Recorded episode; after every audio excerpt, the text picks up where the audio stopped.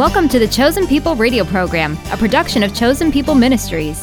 On this program, you'll hear inspiring stories, learn about messianic apologetics, and discover God's plan for Israel and you. Now let's welcome our hosts Mitch Glaser, President of Chosen People Ministries, and Robert Walter, our New York Regional Director. Shalom, friends, and welcome to the Chosen People radio program. We're excited because next weekend we'll be celebrating our second year on the air. And that's all because we have faithful friends like you who've been enjoying the program. During this second year, we're going to begin by talking about the festival of Passover. The spring festivals are so important to the Jewish people and to those of us who know Jesus, the Lamb of God, as our Messiah. As usual, we're going to try and cover some topics that you may not get to hear about every day at your local church. And so we're going to talk to you about the great Jewish holiday of Passover, which we call Pesach. And joining me is my good friend and colleague, someone who knows a lot about this topic, and that's Bobby Walter. Bobby from Brooklyn. Welcome, Bobby. Thank you, Mitch. Uh, shalom to you, and shalom to everyone who's listening out there. Uh, as always, we're very happy to be with you this weekend as we start our preparations for Passover. Uh, you know, Mitch, we've been hearing from so many people who will be celebrating the resurrection of Jesus, our Lord and Savior, this week. And we are just so grateful and thankful to be able to help you learn more about the history and heritage of your Christian faith. And I think it might be good if we actually go back to the beginning to discover where the Passover began. And where's that? Well, that's a good question uh, because honestly, I mean, where is the beginning of Passover? There is a passage in the New Testament that talks about the Lamb of God being slain before the foundations of the world. So oh, there you go. I mean, that's really going back. Boy, that is that's a great answer. Actually, yeah. it is. Uh, yeah, you know, Passover is one of those eternal holidays, huh? it has eternal ramifications. I would it say it does. But back to your question where does the Passover really begin? Now, we do get some hints at it in the book of Genesis, actually. Genesis 15, where God basically made a promise to Abraham that his descendants would be enslaved in a foreign land for over 400 years. Right. And that ultimately God would step in to set them free. But really, where does the story of the Passover that we want to focus on today begin? It's, it's in the book of Exodus, right? All right, Exodus chapter 12. Yes. Some of you have maybe been to a Passover Seder. Uh, Passover's uh, eight days. One day, according to Leviticus 23, one day is the Passover, seven days is the Feast of Matzot, Feast of Unleavened Bread. Usually in Jewish homes, on the first two nights of Passover, we have what's known as a Seder, S E D E R. It's the Hebrew word for order. And that's the liturgy for the evening. And basically, it's the Passover story of slavery and redemption, all woven into a beautiful service with, of course, food in the middle of that whole thing. With songs with q&a with the kids but it's deeply rooted and grounded in the first exodus in exodus chapter 12 mm-hmm. and so i'd like to begin at the beginning because for me particularly since i became a believer at 19 years of age the passover is all about the lamb I mean, the lamb is center stage for the mm. Passover. I mean, in a sense, it was even when, when I was not yet a believer. But mm-hmm. when I became a believer, my gosh, the message of the lamb in the Passover is just so important to me. So let me read verse 1. The Lord said to Moses and Aaron in the land of Egypt, This month shall be the beginning of months for you. It's to be the first month of the year. So the Hebrew month, Nisan, not the car, the Hebrew month Nisan is the first month. So the first month for Jewish people in the Jewish calendar, which is a lunar calendar, usually comes somewhere between March and April. And so it's the month of Nisan. And so Passover, of course, is always a spring festival. So Moses continues and he says, Speak, verse 3, speak to all the congregation of Israel, saying, Now listen carefully, friends, because the angels are in the details. okay? So on the 10th of this month, not the 9th, not the 8th, not the 12th, on the 10th of this month, the month of Nisan, they are each one to take a lamb for themselves, according to their father's households, a lamb for each household. If the household is too small for a lamb, then he and his neighbor nearest to his house are to take one according to the number of persons in them, According to what each man should eat, you're to divide the lamb. Verse 5. Very important. Your lamb shall be an unblemished male, a year old. You may take it from the sheep or the goats. Now listen to the chronology here, friends. Verse 6. You shall keep it until the fourteenth day of the same month. Then the whole assembly of the congregation of Israel is to kill it at twilight. Moreover, they shall take some of the blood and put it on the two doorposts and on the lintel of the house in which they eat it, and then eat the flesh that same night, roasted with fire and with unleavened bread, matzah, and bitter herbs. Don't boil it and don't eat it raw, but rather roast it with fire with its head and legs, and you shall not leave any over until morning. You shall burn the rest of it with fire. And then I'm just skipping ahead a little bit. It's the Lord's Passover at the end of verse 11. And here's why, verse 12 For I will go through the land of Egypt on that night, will strike down all the firstborn in the land of Egypt, both man and beast, and against all the gods of Egypt I will execute judgments. I am the Lord God. Verse 13, and we'll, we'll end there for a moment. The blood shall be a sign for you on the houses where you live. And when I see the blood, when I see the blood, I will pass over you. Obviously, where we get Passover. And no plague shall befall you to destroy you when I strike the land of Egypt. Now, Bobby, I'm so glad you can be my rabbi because I want you now to go through what I just read and mm-hmm. explain all of it in light of the New Covenant and the New Testament. Can you do that? Uh, I will give it my best shot. All right. Thanks. So, I think there are three main connections that we can make between what you just read regarding the, the Passover lamb itself and what we see in the New Testament specifically with Jesus. The New Testament presents Jesus in Passover terms, right? When John the Baptist first saw Jesus coming toward him, what did he say? He said, Behold, the Lamb of God who takes away the sin of the world. When Jesus died, what day was it? Well, it was Passover. Uh, do we think that's a coincidence? No, God could have chosen any day, but he chose to do it on Passover.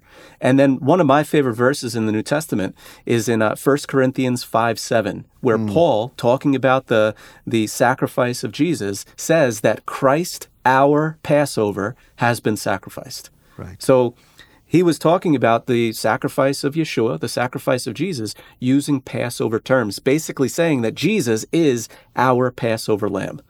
So, what are these connections that we can make? Well, the first one that really stands out to me is when the lamb was brought into the home on the 10th day of the first month, right? It coincides when we go to John chapter 12, verses 1, and also John 12, verses 12 through 15, and we see the triumphal entry of Jesus. Uh, we can sort of calculate exactly what day it was when he made his triumphal entry into Jerusalem, and it would have been this same exact day, the 10th day of the first month, when the lamb was being brought into the house. So that was six days before the Passover. Jesus went to have some kind of dinner with his old friends, Mary, right. Martha, and, and Martha, excuse my New York, and Lazarus. Right. And uh, but then uh, he he was not greeted in the most friendly of terms the next day, was he? Not exactly. There was a really resounding welcome that he received as people brought out the palm fronds and laid them down uh, before him as he was riding in on a, on a donkey or on the colt. And they were shouting out Psalm 118, Hoshiana, Lord, save us. Really, in many ways, it was like a greeting that was worthy of a king. Do you think that the Jewish people confused Passover and tabernacles, where we use the palm fronds and put them on top of the roofs of our booths so that we can see to the heavens? Do you think it was a mistake, or do you think they conflated the holidays a bit? My opinion, I think they conflated the holidays. Mm. I think it was intentional because yeah. the last time that they saw Jesus uh, in in Jerusalem for a major holiday, a pilgrimage holiday, in John's Gospel was in John seven and John eight. Jesus made a huge statement at the end of John seven where he was basically claiming to be God in the flesh by saying that he was the source of living water. So when they greeted him with those palm fronds, I would argue that it was uh, their way of saying, "Hey, we remember what you said at Tabernacles. Come and fulfill it. You know, we we believe uh, that you are indeed this King." Remember, a, a lot of these folks were were still looking for a king who would overthrow the Romans, and you know, mm-hmm. and and uh, he came in humbly on the foal of a donkey. Again, they thought he would save us. When they said, save us, save us, I don't think they were talking about saving us from our sins. Right. I think they were talking about save us from the Romans, establish the Davidic kingdom. Let's Right. get this let's get this show on the road, you know? And uh, you, you didn't do it during tabernacles. We heard what you said about the living waters, but you know, we want to see the rest of the thing happen where the, Right. the Romans get theirs.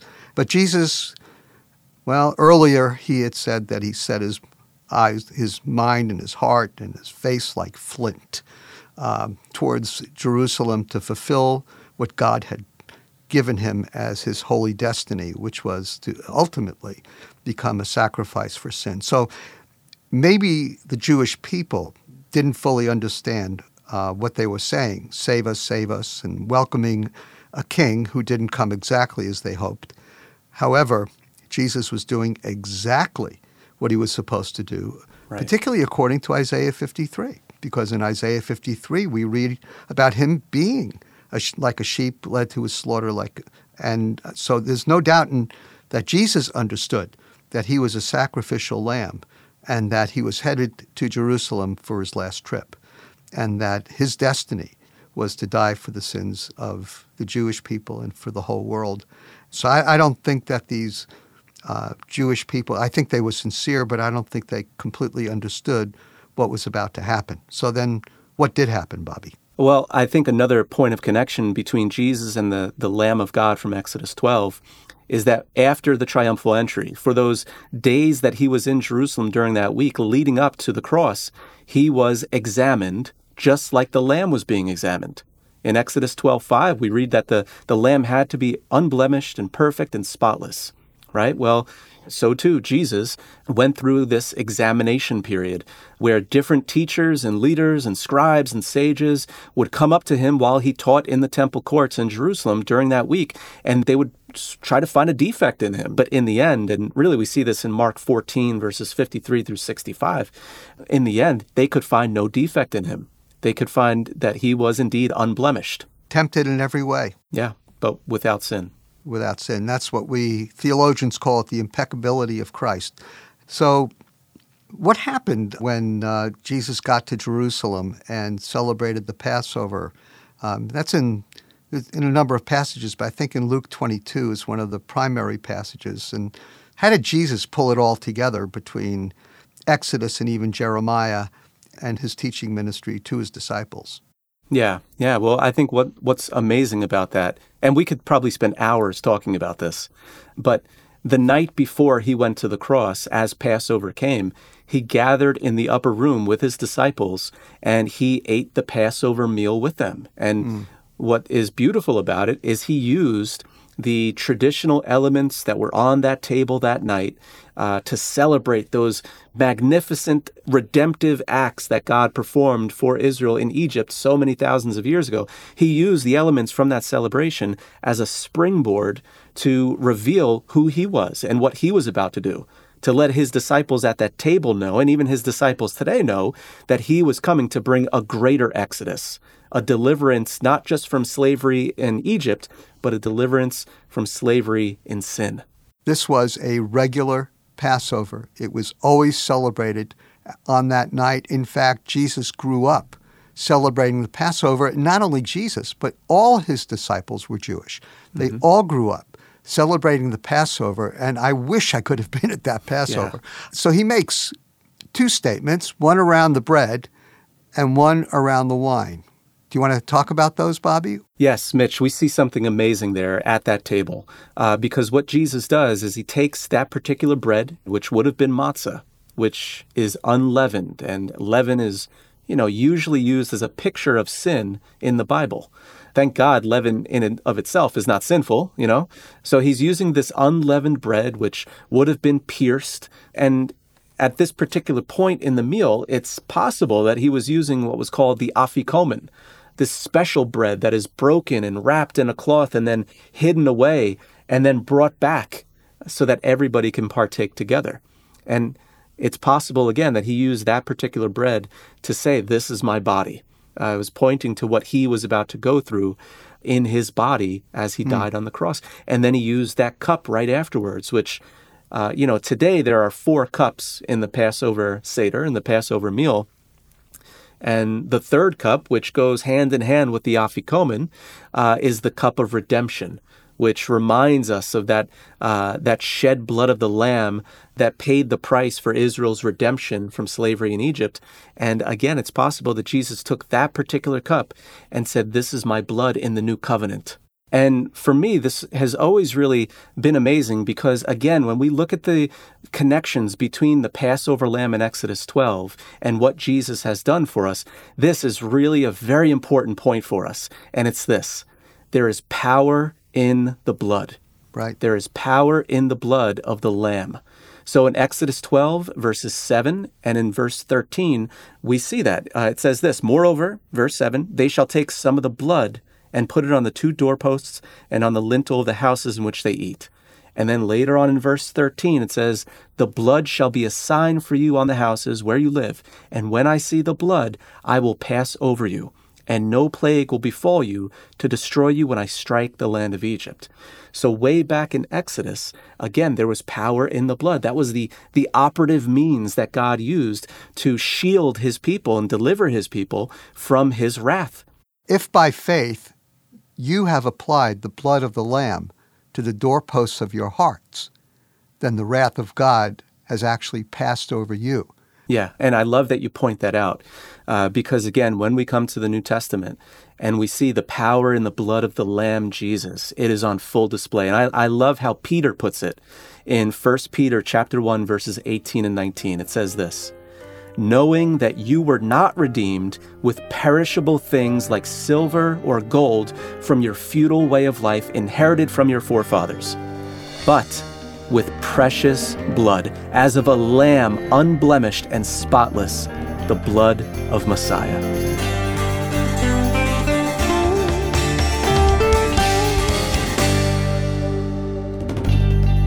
Noted Dallas Theological Seminary professor Dr. Darrell Bock tells us plagues are a way for God to get our attention. And in the Gospels, the Messiah warns his disciples that pestilence will be one of the signs of the last days of human history. So, does that mean we're living in the end times? In a time of global pandemic, people are understandably frightened and wanting answers. So, if you would like to know what the Bible teaches about pestilence, plagues, and pandemics, be sure to call us and ask for your free copy of Joel Rosenberg's booklet today. It's available right now when you go online to chosenpeople.com/radio. That's chosenpeople.com/radio. Or request the booklet Pestilence, Plagues and Pandemics: What Does the Bible Teach? when you call 888-2 Yeshua. That number again is 888-293-7482.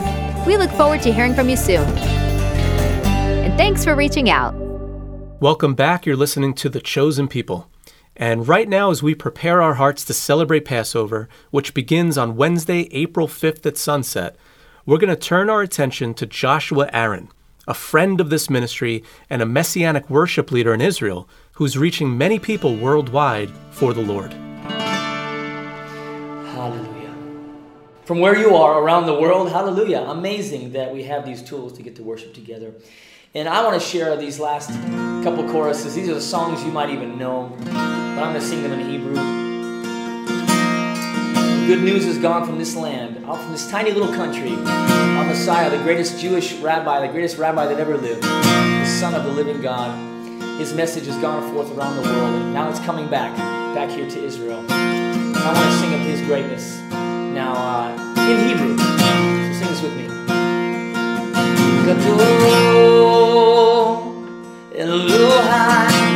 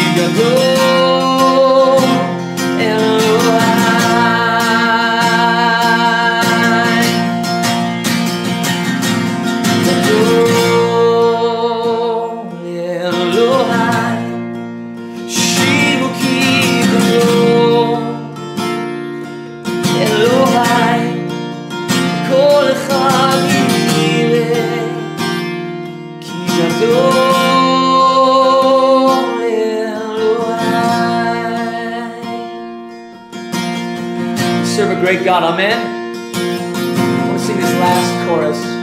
It's very recent to many of your ears, but this is a song we've been singing throughout uh, throughout Judaism. It's called the Birkat the, the, the Aaronic benediction.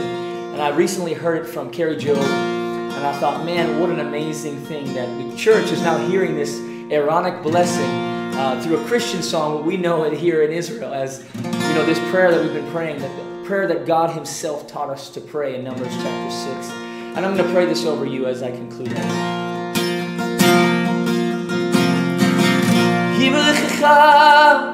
Adonai vishmalecha אל אדוני פניו אליך ויחונך יישא אדוני פניו אליך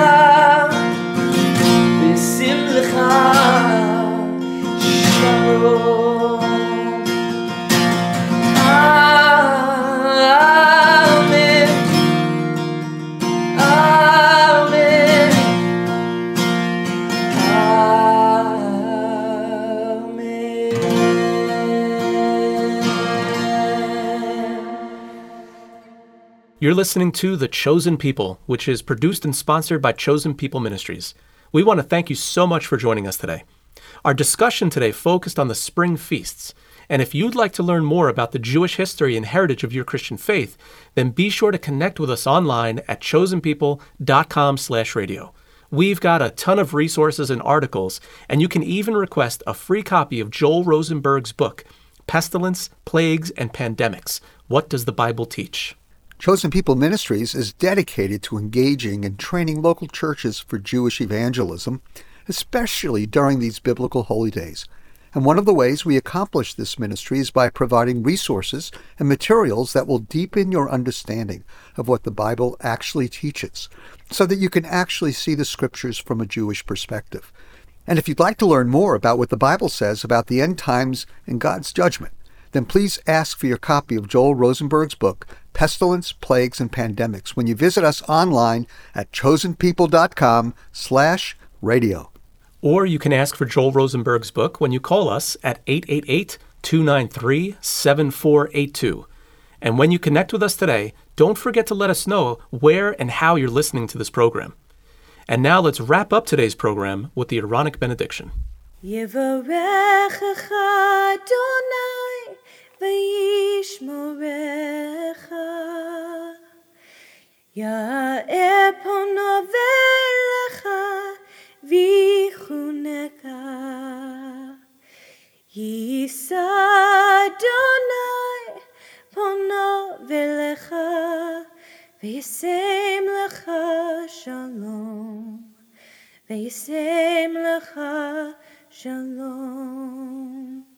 May the Lord bless you and keep you. May the Lord lift his countenance upon you and be gracious to you. May the face of the Lord shine upon you and give you peace. B'Shem Shel Yeshua HaMashiach, Sar Shalom, in the name of Jesus the Messiah, the Prince of Peace.